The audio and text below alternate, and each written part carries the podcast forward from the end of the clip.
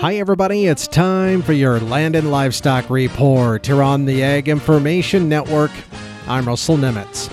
Well, the Center for the Environment and Welfare has announced the launch of a new television commercial to help educate the public about the technology behind lab grown meat, which, of course, was recently approved for sale here in the United States by the U.S. Food and Drug Administration.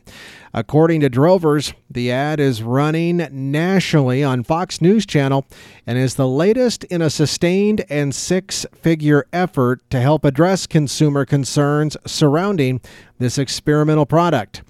Now, the Center for the Environment and Welfare's Executive Director Jack Hubbard says the campaign aims to help the general public learn more about the truth behind this experimental product, how it's made, and of course, the lack of long term nutritional and health studies.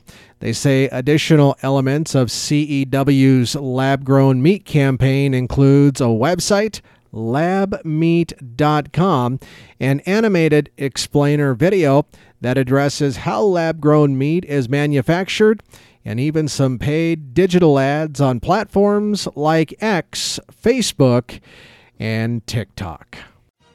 For the Ag Information Network, I'm Russell Nemetz.